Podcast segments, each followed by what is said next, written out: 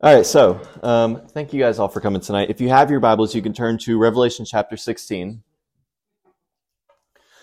So basically, tonight is part two to what we started talking about two weeks ago. And so, two weeks ago, we started talking about the, the kind of the final wrath of God coming into play. And so, this is the culmination of everything that we've talked about so far in the book of Revelation, all coming together at this one point where we see God's wrath poured out on all unbelievers.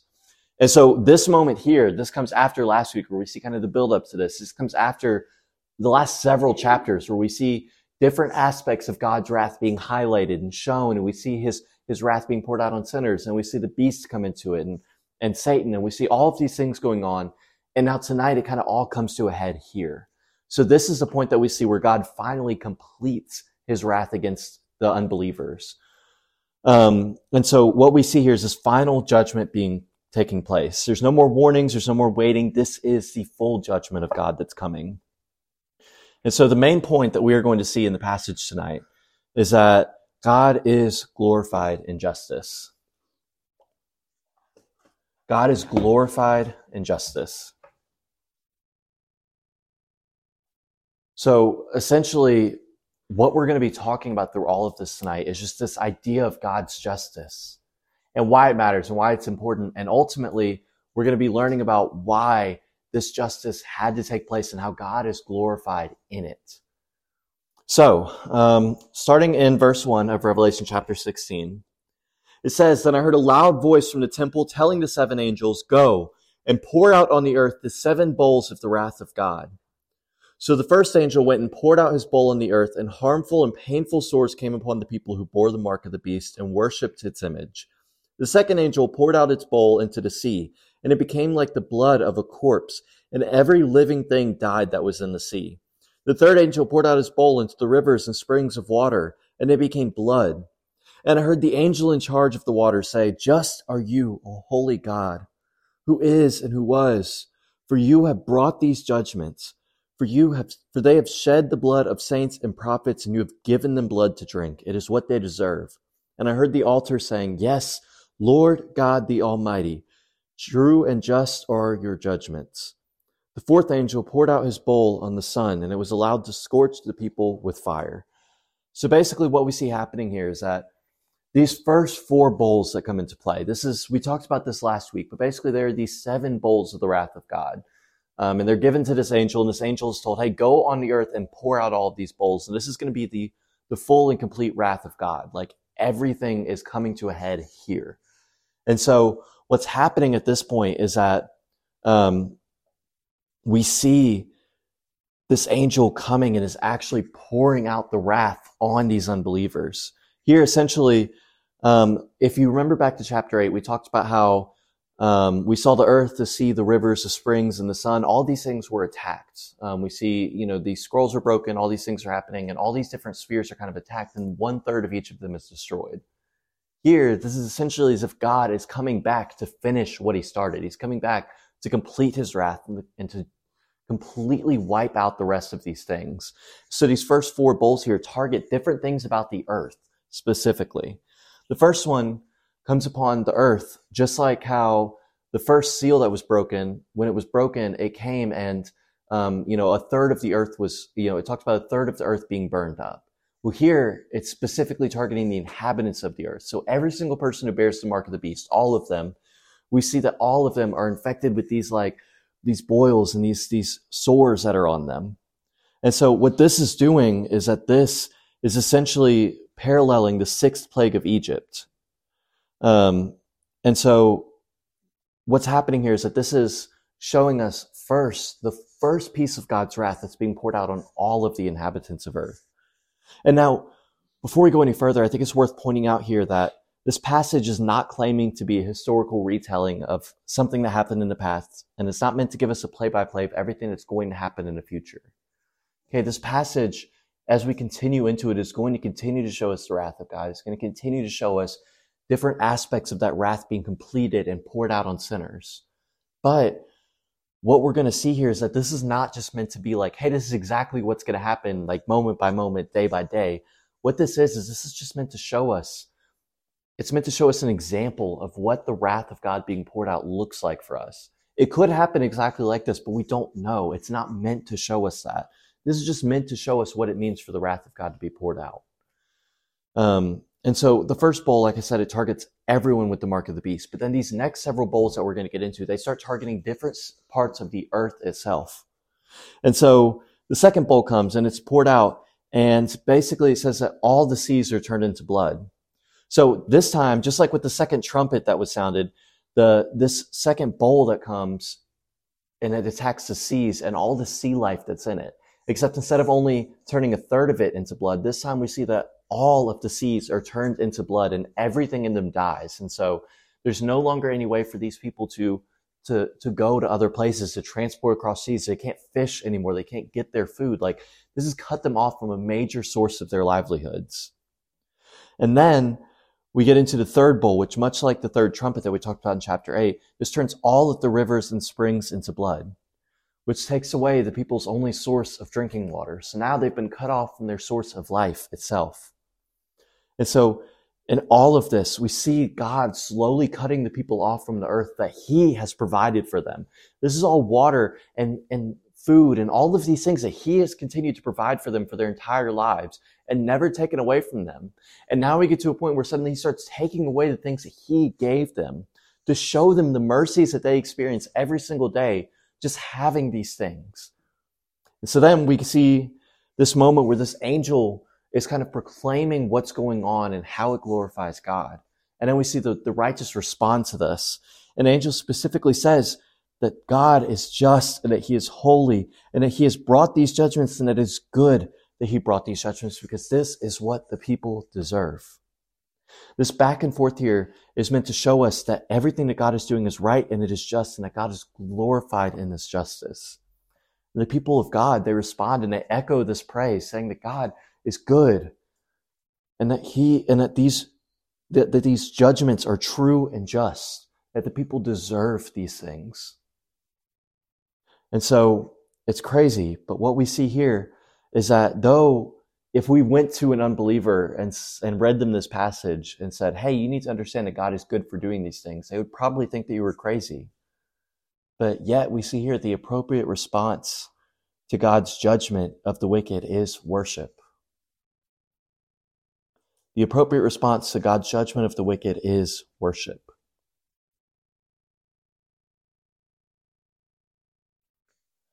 And so after this, we get to the fourth bowl.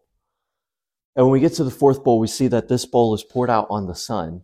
And then the sun becomes really bright and it starts to scorch everything that's on the earth. So essentially now what's happening is that the very thing that used to give these people life and light and that used to be a guide for them and help them to see everything and that they that was helpful for them.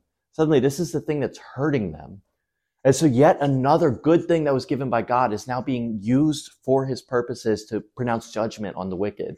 Essentially what's happening is, is God is showing them, hey, I am sovereign over all of these things. I've given you all of these things that you take for granted every single day that you don't deserve every single day.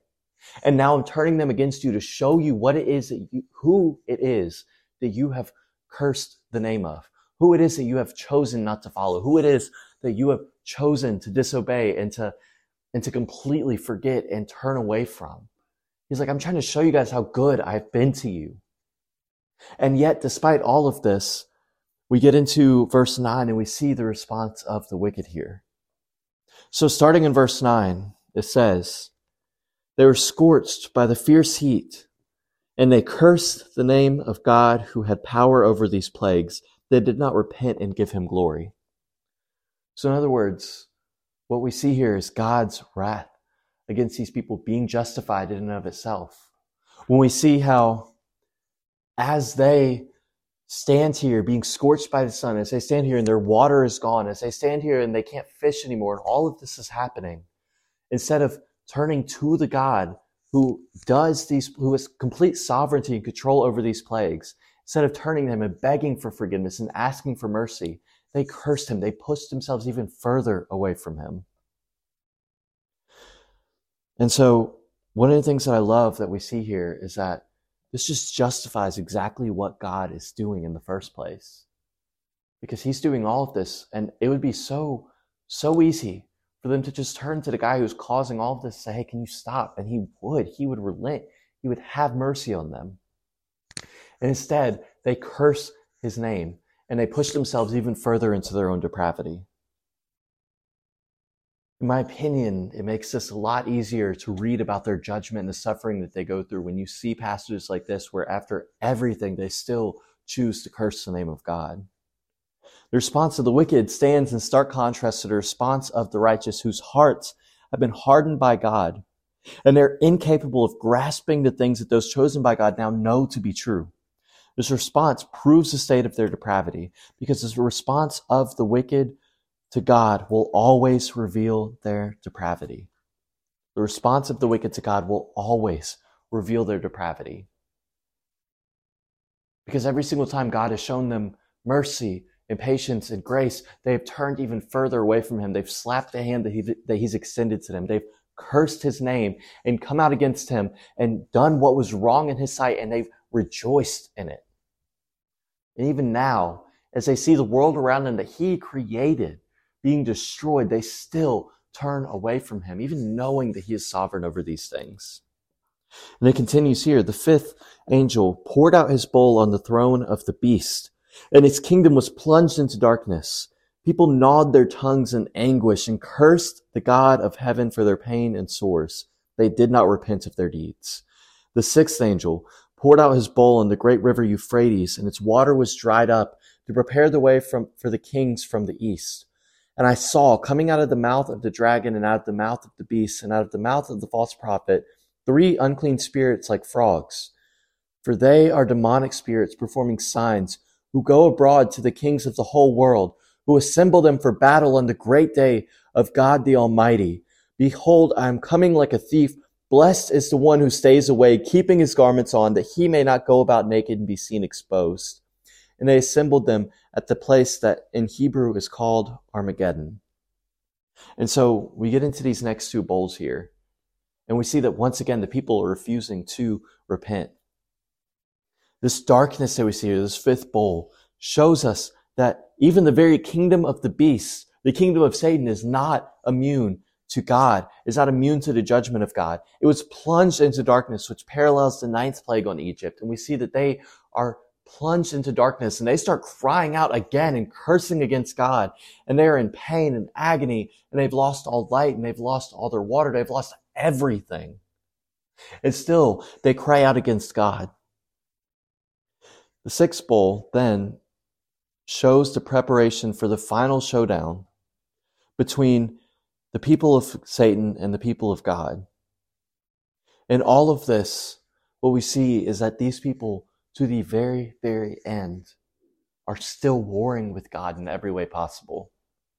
Because God is here and He's He's turned the rivers and the springs into blood. He's turned the ocean into blood. He's controlled the sun. He's now plunged everything into darkness. Like he's done everything he possibly can to prove that there's nothing they can do to rise up against him. And yet they assemble an army. And the sixth bowl here, it kind of shows us this preparation for this showdown. The showdown that they think is going to happen. Euphrates River was essentially what Babylon relied on for defense because they knew that nobody could cross that river into their west side. And so what's happening here is that God is showing them that your defenses aren't going to work anymore. You can lower their defenses and you can destroy their defense if he dries up these rivers, making way for all these nations to be conquered by each other. Then also, he essentially removes the blinders and lets Satan and the beast exhibit their true nature and their full control over the inhabitants of earth which is setting up us, uh, which is setting us up to see that no one, not even Satan himself, is safe from God's wrath. In all of this, we see that that God is sovereign even over his enemies. God is sovereign even over his enemies. There's no one that can stand against him. There's no one that can fight. There's no one that can do anything, even Satan himself amasses this entire army of all of his millions of followers, and he cannot stand up to God.